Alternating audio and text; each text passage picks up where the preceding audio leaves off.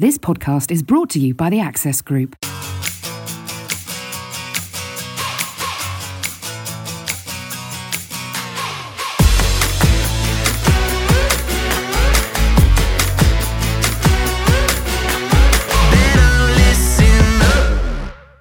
Okay, so welcome back, everybody, to episode two of Legal Minds. I'm your host, Paul Wynn, and I'm joined by my friend and colleague, Marcus Dacombe. Say hello, Marcus. Hello, hello, hello. Hello, everybody. How are we? How are you, Pod? How are you, Paul? Very well, mate. Very well. So, um, yeah, this episode, then, we're looking at cybersecurity. Um, yeah, not afraid to admit this is one of my uh, Achilles heel. You know, I'm very much on the legal knowledge side of things, the software side, but when it comes to cybersecurity, I'm a bit, yeah, don't really know what I'm talking about here. But I understand, Marcus, you've been a bit busy recently, haven't you? Just I've had a busy couple of weeks. topic. Yeah, absolutely. Um, and it's uh, like you, it's not an area that I'm particularly knowledgeable about, but I was invited to host a webinar uh, a few days back um, with Diego Baldini, who is our uh, Chief Information Security Officer, recently joined the board HERE at Access Group, of which uh, everyone knows Access Legal is uh, is a division. Everyone should know that Access Legal is a division within Access indeed. Group. Uh, Diego joined us recently from uh, uh, from a glittering career, uh, and we're, we're delighted to have him on board as our Chief Information Security Officer. Um, Diego has worked with the likes of, uh, of Renault.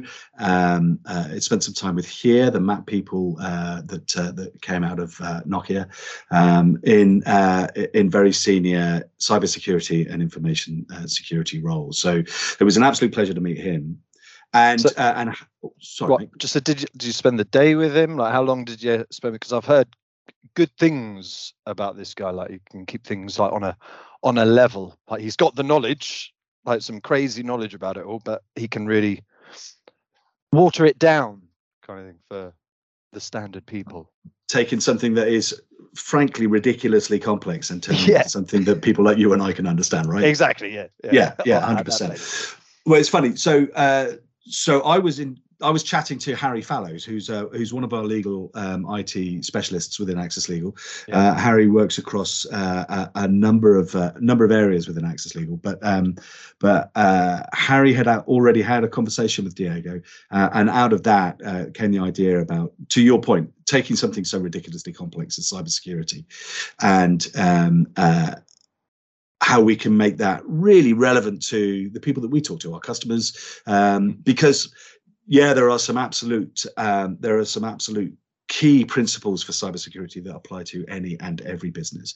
But of Yeah. course, what what Harry and I were chatting about, uh, and the reason for this webinar was, um, you know, what is it specifically around uh, the legal industry that makes it so important?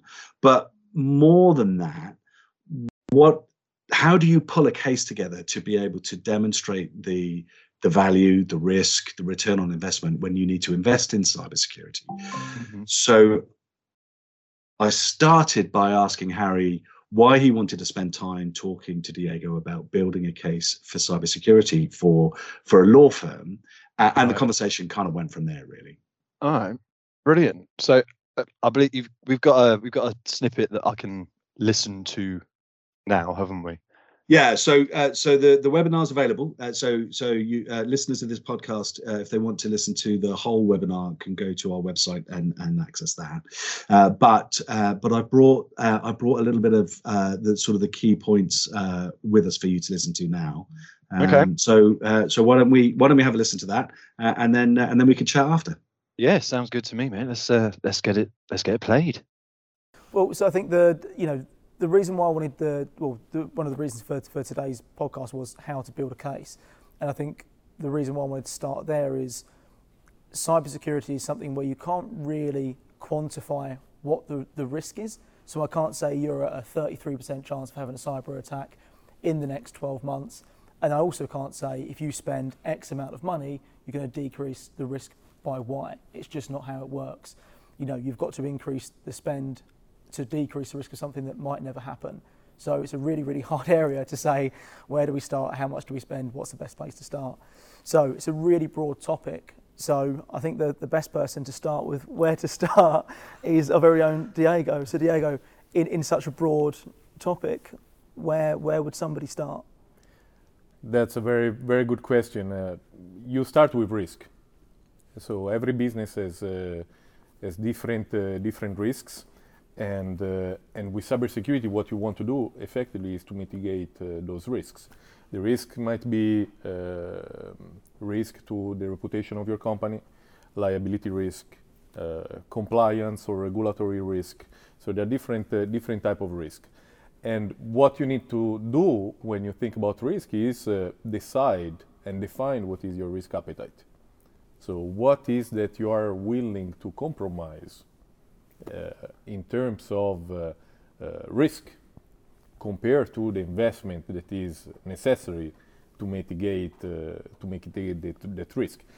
cybersecurity is an investment like uh, like any others. You need to have a goal. You need to have a target.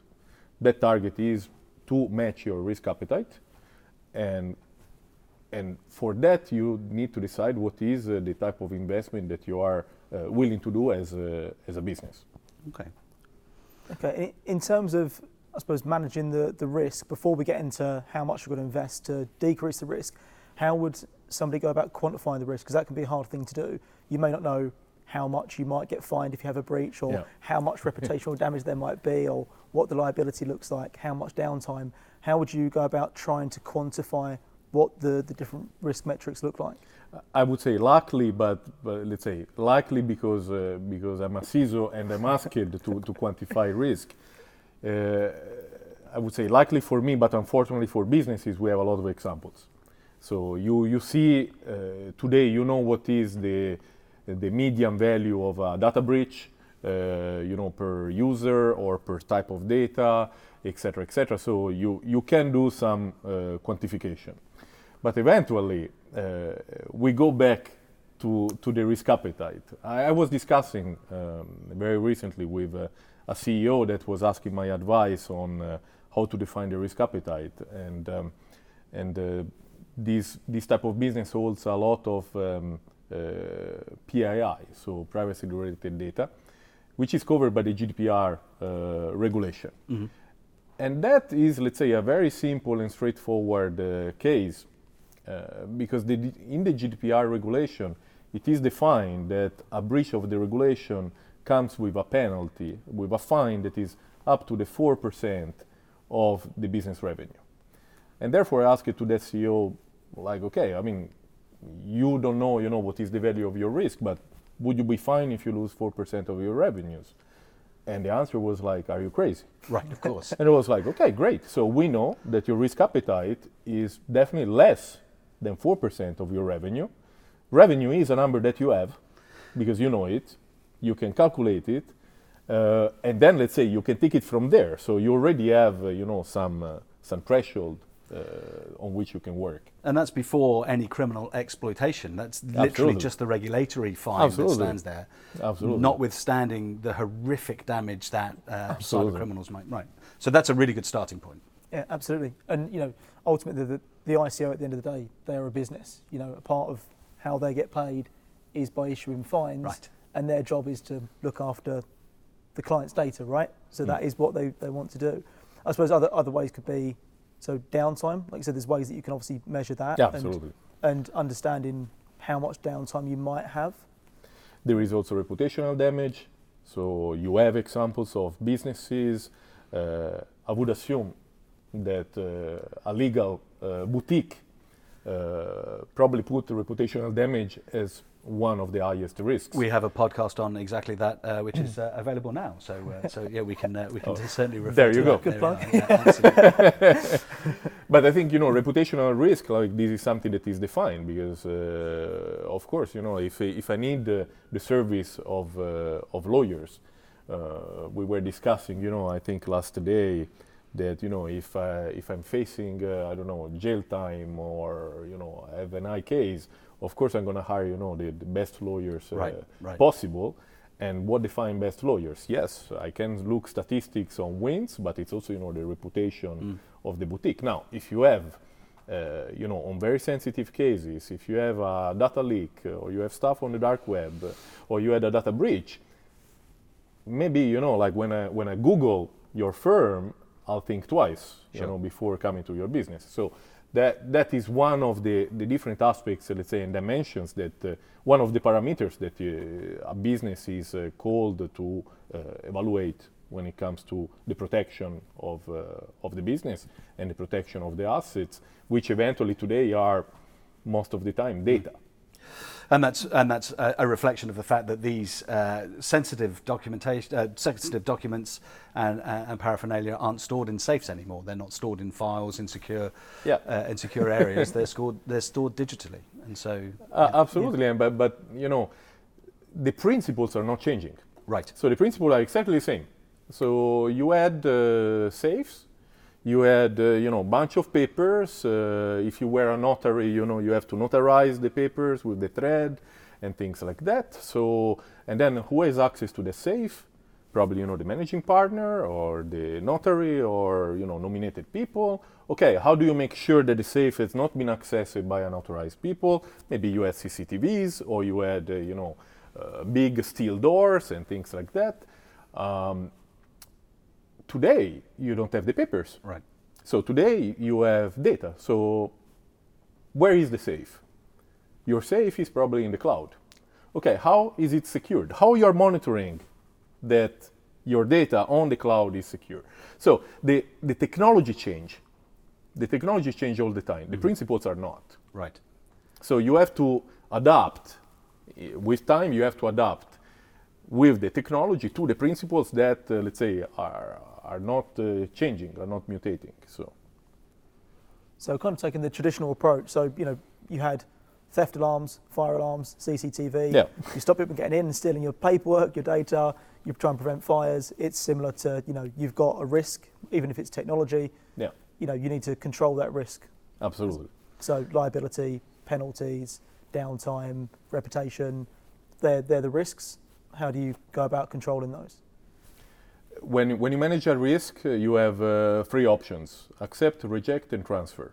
Okay. So you accept the risk, which means like you are not going to do anything about it because it's uh, uh, such is life, or it's something that let's say you cannot uh, control, or you accept because uh, the the risk, uh, you know, to mitigate the risk, you would need to spend uh, a million. But you know, not implementing anything, it's a risk that uh, has an impact up to 100,000 Right. then it doesn't make sense. Reject, reject, it's like, okay, no, this is not a risk that our business can live with, and therefore, you know, you put mitigations in place, you put countermeasures, and you put investment uh, in place. And then there is transfer. Transfer is the interesting one because it's the insurance. Okay. Uh, it's insurance or it's uh, suppliers or it's uh, third parties. It means like, okay, I take this risk, which is today my problem, and I make it somebody else's problem, let's say. And with insurance, basically, we all do every day, you know, a, a risk transfer. Basically, you know, uh, what do you do about the risk of uh, being robbed? Do you become a policeman? Do you, you know, arm yourself or no? Uh, what you do is that you buy uh, an insurance against theft uh, or for your car against the theft, the fire, etc., etc. So that, that's how you manage uh, the risks. That's that's really interesting because because you can apply those three principles to to, to absolutely any risk, and, and and so if you have a look at likelihood or, or impact, um, absolutely that uh, that first stage is well, I've got nothing worth stealing in my house, so I'm not going to bother spending any money. Yeah. The second one is CCTV and arm uh, bars on the window, and then the third one is is insurance, and of course. Um, the, the right way to go about this is is to have all three, right? To, to Yeah. do the assessment, uh, to put the mitigation in place, and then to insure at the same time. And you know, to be honest, that is easier said than done. Okay. because the first reaction that you have is why should i waste money for something that never happened in my life i never been my house has never been robbed my car never went on fire right. Okay, for the car it's a bit different because you are supposed to have it by regulation, right? But for your house, you know, like I mean, there are there are different level of uh, insurances. Like you are not, uh, it's not something mandatory. So that is not regulation. It's it's your choice. You know, like there, you can insure basically anything. You can insure your income. You can insure your health, etc., uh, etc. Et what typically happens, because this is the human mindset, you think about it when an incident has happened. So it's an afterthought. Right. Meaning, okay, either you experience yourself uh, an incident, or you have uh, somebody of your family or your friends, and you know they stole my car, and all of a sudden you you you get alarms and you're like, no, wait a second, wait, a, wait a second. Let, let, let me call my insurance and ask if I'm insured for that thing. Or otherwise, you know, you just you just buy, you sign, you get the cheapest. You don't really check, you know, all the all the details. So, and uh, and for cybersecurity, it's the same thing. Cybersecurity typically is not the business of a company, right? Yeah. It's uh, something that uh, that you need, something that is supporting the business, right? But it's not the way that uh, you know you don't say like you know I have more cybersecurity, therefore I make more money. Right. Or I don't have cybersecurity, and it's not even something that your customers are usually willing to pay for because they say like, well, I just expect that. Of course, it's secure. Yes, but you know it, it comes at, at, some costs, and and you need to make utterly your your company, your customers. You may you need to explain what these monies are for, what these investments are for, what is uh, what are the risks that you're trying to prevent by implementing cybersecurity controls and, uh, and countermeasures. So let's go back to the original question. How do we how do we start to build this case for the CEO? We've talked about risk. Yeah. We've talked about the value of the of the digital information, uh, the mitigation and the insurance elements. Yeah. But still, there's a very intangible return on investment there. So, Harry, I know you speak to a lot of firms about this. Yeah, well, I'm going to pass the buck straight over to Diego. So Diego, you've you, have you have been, uh, I'm sure, in in you know many times you've had to present a case to somebody non-technical that yes. doesn't get cybersecurity that they need to spend more money. We've obviously covered a few different areas, but what are some of the key ways that you'd you'd help somebody build a case to a CEO that we need to spend more? Um, in my experience, you know, uh, as you know, I have experience with CEOs, with boards, and um, so what I'm going to say is that the boards they they be they behave uh, in terms of cybersecurity, you know, pretty much the same. They always ask me like they, they usually give me too little time to explain too many things. Uh, usually I have like 15 minutes or 30 minutes if I'm lucky, and I always have to answer to two questions. Diego, how are we doing? and how are we doing compared to our competitors? Ah. Because that, that matters for the board. Sure. Because the board has to steer the, the company. So the way that I make my case is that I need to, first of all, answer those questions. And that you do in a conscious, with a conscious decision, because you have, uh, let's say, the, the, the cybersecurity status that I give you for different areas uh, of, uh, of the business. Usually I use frameworks like, uh, like NIST, so we, we look on the on pillars in terms of uh, uh, in terms of uh, uh identify, protect, uh, detect, respond, and, and recover, which are let's say very easy to understand for a board because let's say the name says it's an American standard, so it's, it's quite widely used in the corporate. And and we do that type of, uh, let's say, ranking of the activities. And of course, sometimes uh, if there are specific problems that I want to address, I go with more op- operational metrics uh, rather than, let's say, governance, risk, and compliance type of metrics. So that, that is, let's say, to address the first question, like, how are we doing? Mm. I show how we're doing, and then I ask back the question, does it look okay to you, or you want me to do something about mm-hmm. it? The second one is how are we doing compared to the competitors? Because the last thing a board wants to do is to know that, yeah, okay, I want to be so much better, you know, than in this area, and then realize that it's already better than the competitor, and then you know come back to the question like, okay, then why we're wasting money? Why we're wasting, you know? And typically, the boards are gonna tell you, look, I don't want to be definitely I don't want to be below our competition, but I don't want to be either far ahead Right. because then it means that I'm overspending. So I don't want to underspend. So you have to put me somehow in between, in the middle. Now that is easier said than done. Why? Because you you don't work for these companies, so you don't see how is the internal security of these companies, and what you see is only, let's say, the, the, the external cybersecurity posture. There are some companies. So, for example, how do you know? Let's make an analogy with investments. How do you know that uh, a company is doing well? That, uh, or if you are buying debt, for example, if you are buying bonds, how do you know that you're not throwing them uh, out of the window or and you are going to get your return on investment? Usually, you have rating companies. So you have Moody's, Standard and Poor. For cybersecurity, you don't have official ones, but you have industry de facto uh, standard. Uh, and you have different companies like BitSight, uh, Scorecard, uh, ISS, etc., etc. So you've got you you mentioned I think a framework that you can benchmark Yeah. where you're at against what good looks like. Was Yeah. it NIST? I think NIST, You, you said. yeah. Are, are there any other examples that, that They're, they're quite, NIST is the most used, but you, you have many, and then you know a lot of companies, you know, they, they have different flavors. Some they say like, okay, you know, we do a mix of uh, NIST, ISO 27001. ISO 27000 ISO 27001 is uh, a certification actually. So Okay. in Access we have, we are certified for ISO 27001.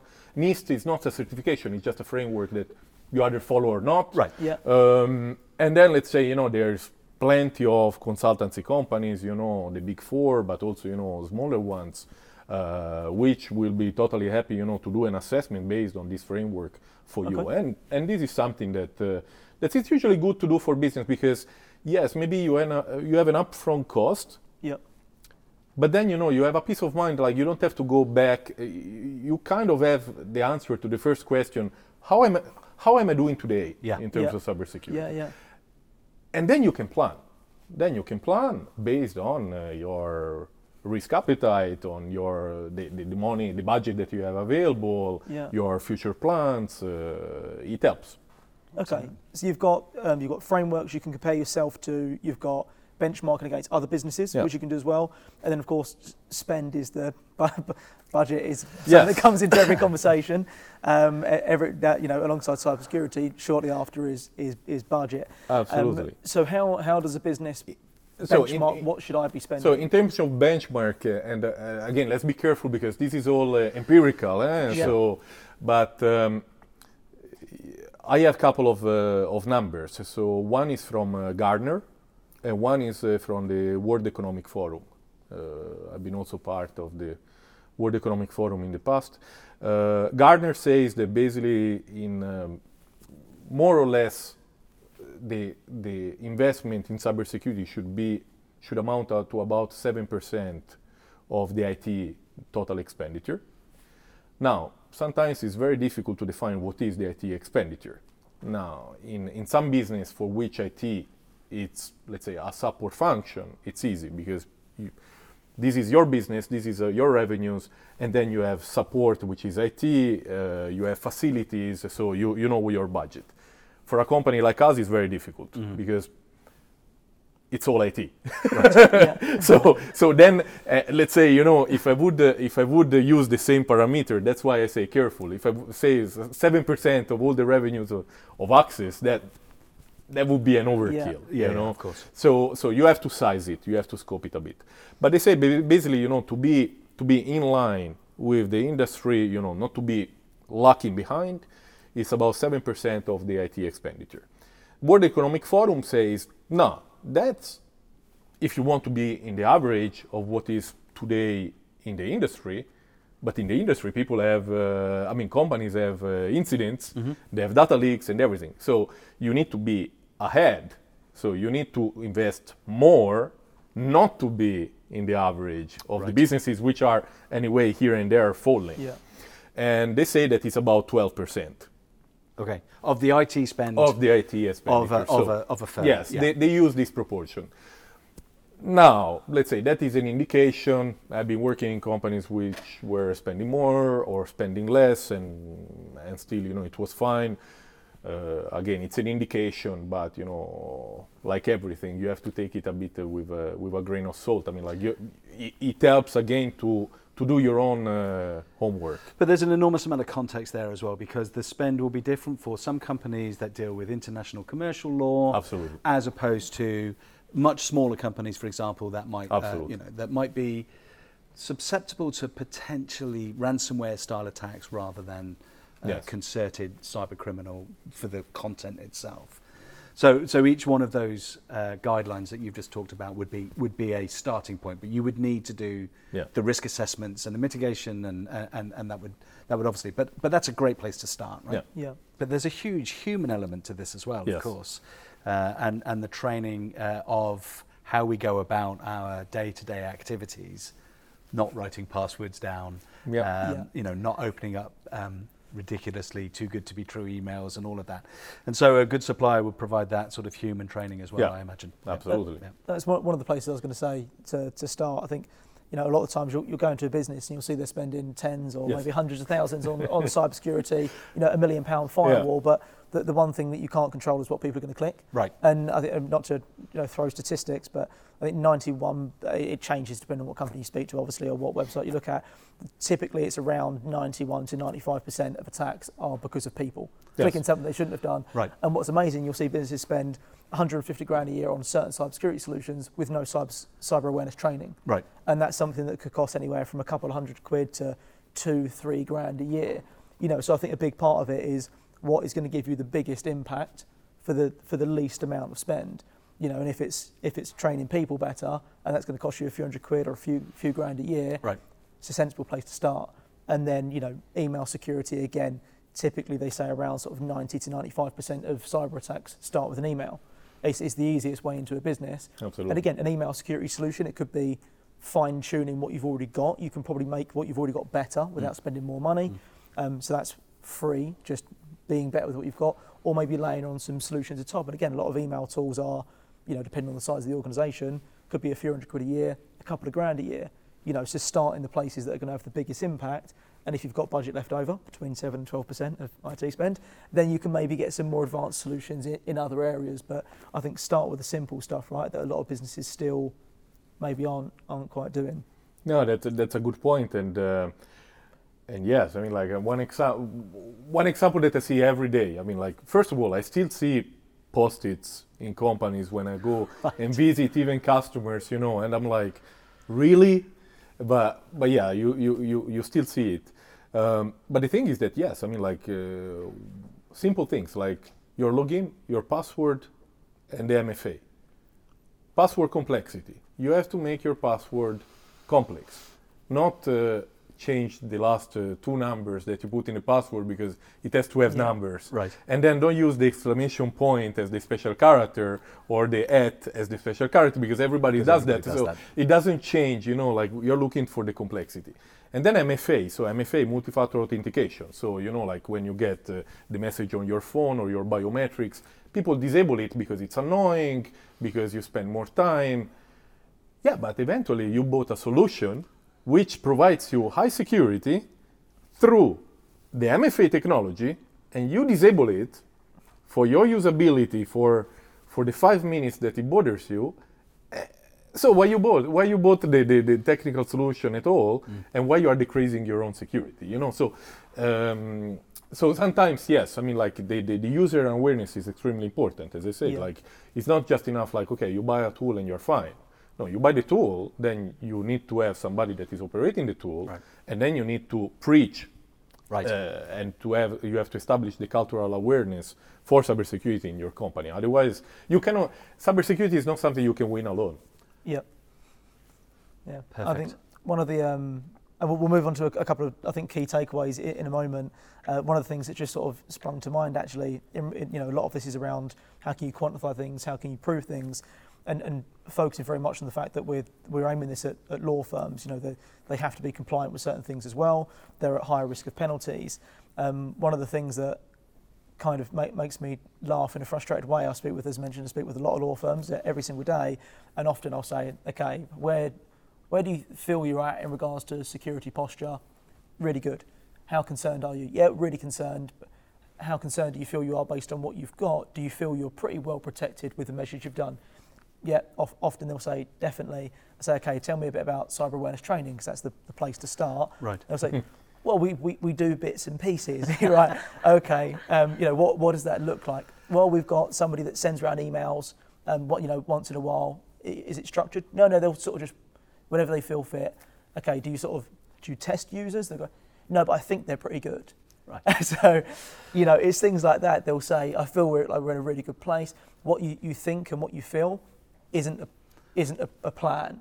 You know, it's not Yeah. something, you know, if you're sat in front of the ICO, the SRA, and you've had a data breach and they say, what was your strategy there? And you say, well, I thought we was pretty good. It, it felt like people, were, it's not a strategy for cybersecurity. It's, is it's the all famous uh, is the famous trust but verify. Uh, Right. we Yeah. understand that you trust your employees, Yep. Yeah. but verify. Absolutely. yeah. so, Absolutely Yeah. right. You mentioned But- three key takeaways. Yeah, absolutely. So, so that people have got some some main places to start um, following this. What what do you think are the three key takeaways that that people ca- can take away from today's session? um,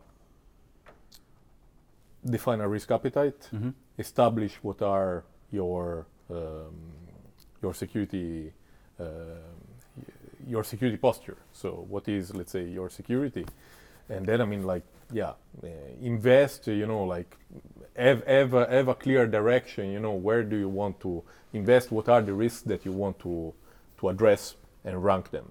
You know and uh, and just keep in mind that. Uh, uh, one, one, one advice that I would give is uh, don't throw money to the problem. It's very easy to do. To just say like, okay, you know, let's budget, you know, a million, ten million to security. Well, just think uh, again, the big tech companies, they invest billions, and still you see major data leaks and major security incidents. High profile. And they, they, Yeah. they have, you know, they, they could buy your business with with the money they spend on firewalls Right. and still and still you know they get uh, attacked so So understand what the risks are, Yeah. understand what your risk appetite is, Yeah. and then appropriately invest to, Yeah. to mitigate those. Okay, so number one, I think that number two kinds of could be, I suppose you you know we're talking about the tech, and then you've also got the people that actually make the decision. I think those two maybe being a bit more aligned. well you need uh, wha- as a CISO or the, the security manager definitely you need to have uh, the, the the support of your board and your CEO Right.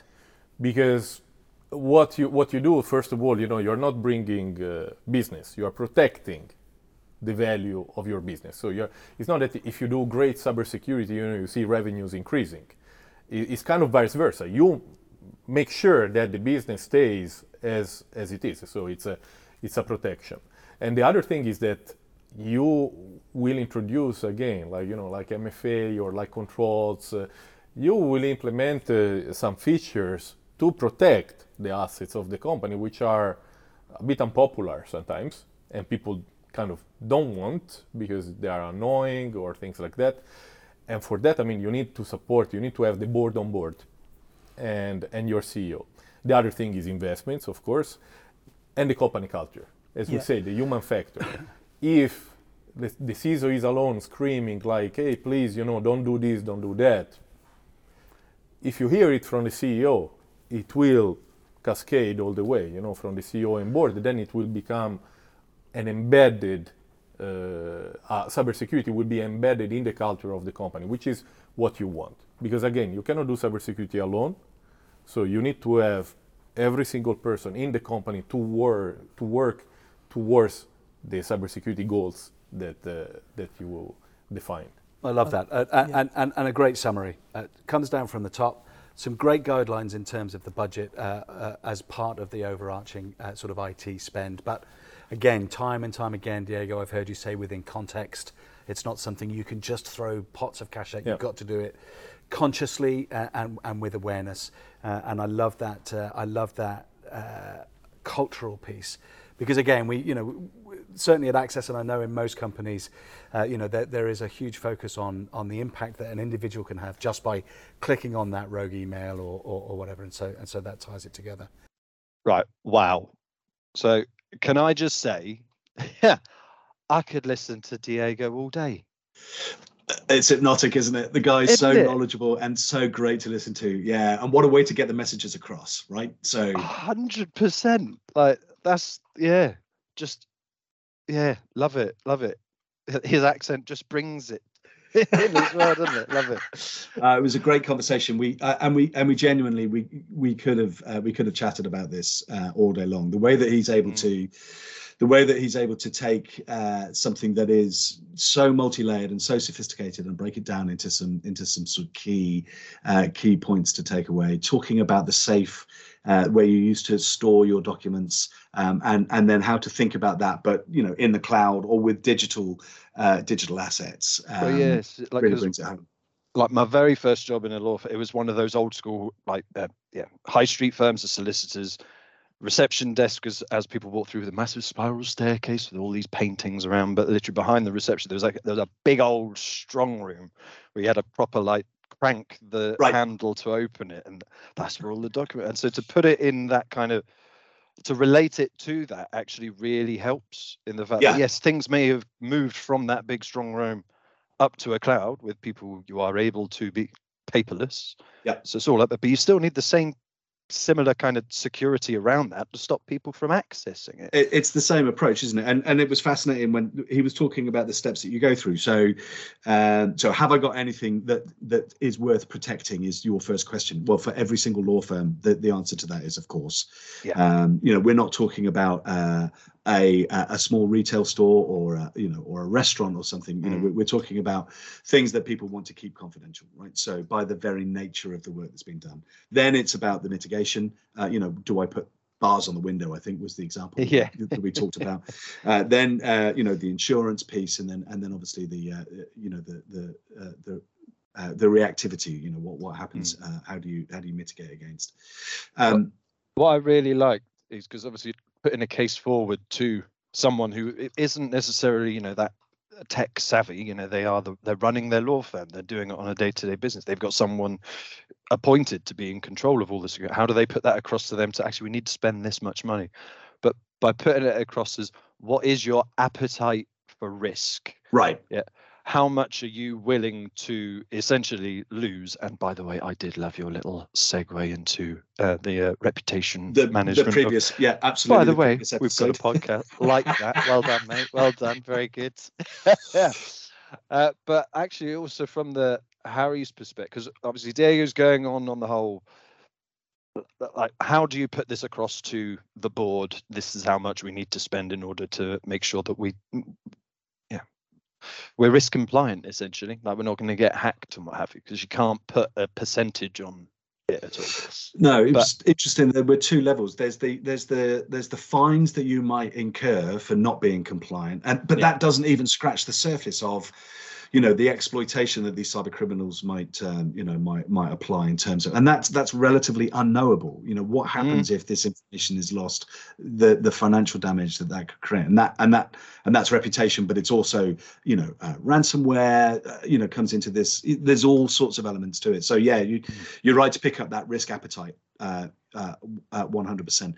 The fascinating piece from my perspective, though, was not to just throw money at the problem. And I was Mm. really taken aback by that because it's not just a case of going out and buying, you know, every system that you can think of without sort of thought to the approach that, that you might need to take that's appropriate for your uh, for your business. Uh, but it was refreshing to have somebody like Diego turn and say, yeah, don't just spend, you know, uh, don't just spend a huge amount of cash without the knowledge of, of, of what it is you're you're you're deploying. Yeah, you don't want to be like spending more than everyone else. You don't want to be spending less than everyone else. You want to be in that middle ground of it, don't you? Yeah, absolutely. And then of course there's the people because you can you might have the most secure system in the world, but if you've got people downloading and and sort of uh, clicking on Mhm. links from from spam emails and and bits and pieces, so there's very much that sort of people element to it as well. So it's not just about the technology; it's about how it's used and the people within your business, and they need to be upskilled as well. Because that that to me is my actual real takeaway from this. Because I've I've I've kind of been around that as well. So in my former life before working for Access and you know, demoing the software and doing all of that lovely stuff, I was actually working for a software company, and um, one of the engineers got me to reached out to me and said, "Look, one of our clients believes they've been hacked. Could I get on there and have a look and have a word with the fiend, just find out what had actually happened?" And um, yeah, so logged on, did a bit of investigation, spoke to the Fiat, and what had actually happened was that the Fiat they'd received thirty thousand pounds worth of damages for a client. They sent an email to that client saying, "Oh yeah, we got your money coming. Could you just send me your sort code and account number, and we'll send that through to you." Oh no. Now the client did respond with it, but they didn't actually see that email. What they saw was an email sent about 20, 30 minutes later from a very similar looking email address saying, Yeah, sure, here's my sort code and account number. Vienna ended up sending thirty thousand pound out of their client account to a fraudster. So having that training that that is paramount really. That's that's because it, it was Harry who said it, wasn't it? Like that's really where you need to kind of start. you know, Yeah, absolutely. Like start small, train your staff, get them all up to a level where they're able to kind of just double check these emails coming through. Because all it takes is a second glance if you know what you're looking for. Absolutely. Yeah, and and and and they get more and more. You know, these attacks are getting more and more sophisticated. So making sure that you're making sure that your crew are are absolutely you know at their best. Vigilance uh, is, is an odd word, but you know, just to be aware of the fact that if you do get an email saying that you've won an all expenses trip to you know Las Vegas or whatever uh, for a competition you've never heard of before, yeah, exactly right. no, exactly right. So, um, so yeah, so so plenty to uh, to digest. And as I say, you know, I, I I think I brought about sort of 20 minutes of, of the conversation. Uh, I would urge everybody to go and, and access the webinar and uh, and have a look at. Uh, I am en route to it, even if it's just to listen to more of Diego speak. Can we get him like reading books or something so I can listen to them at night? that. I mean, will I will definitely ask the question. Absolutely. Please do. So- please do. So that's what I've been up to uh, this week. I think uh, I think you'll agree. Time well worth spent. Yeah, hundred percent. Yeah, really, really enjoyed that. Like I said, I'm going to yeah, listen to the the full version of that webinar. Um, but yeah, that's that's that's it from us for this episode, isn't it? What are we What are we talking about next time? Do you remember? I haven't I haven't got our register up, mate. I can't remember. Do you, I do. I think it. I think it's uh, about the power of um, data and um, uh, and how to uh, data Oh. reporting, digital first, uh, in a uh, in a human organisation. That sounds very high brow, doesn't it? It's about it's about digital. First. We'll do sure to bring that down a level or two. That's Good stuff. Pleasure to have your company again, Paul. Always good. As always, Marcus. As always, and yeah, we will uh, we'll catch up next time. Catch up next month. Good to see you, mate. Yep, catch you soon. Bye bye. Bye. Bye everyone.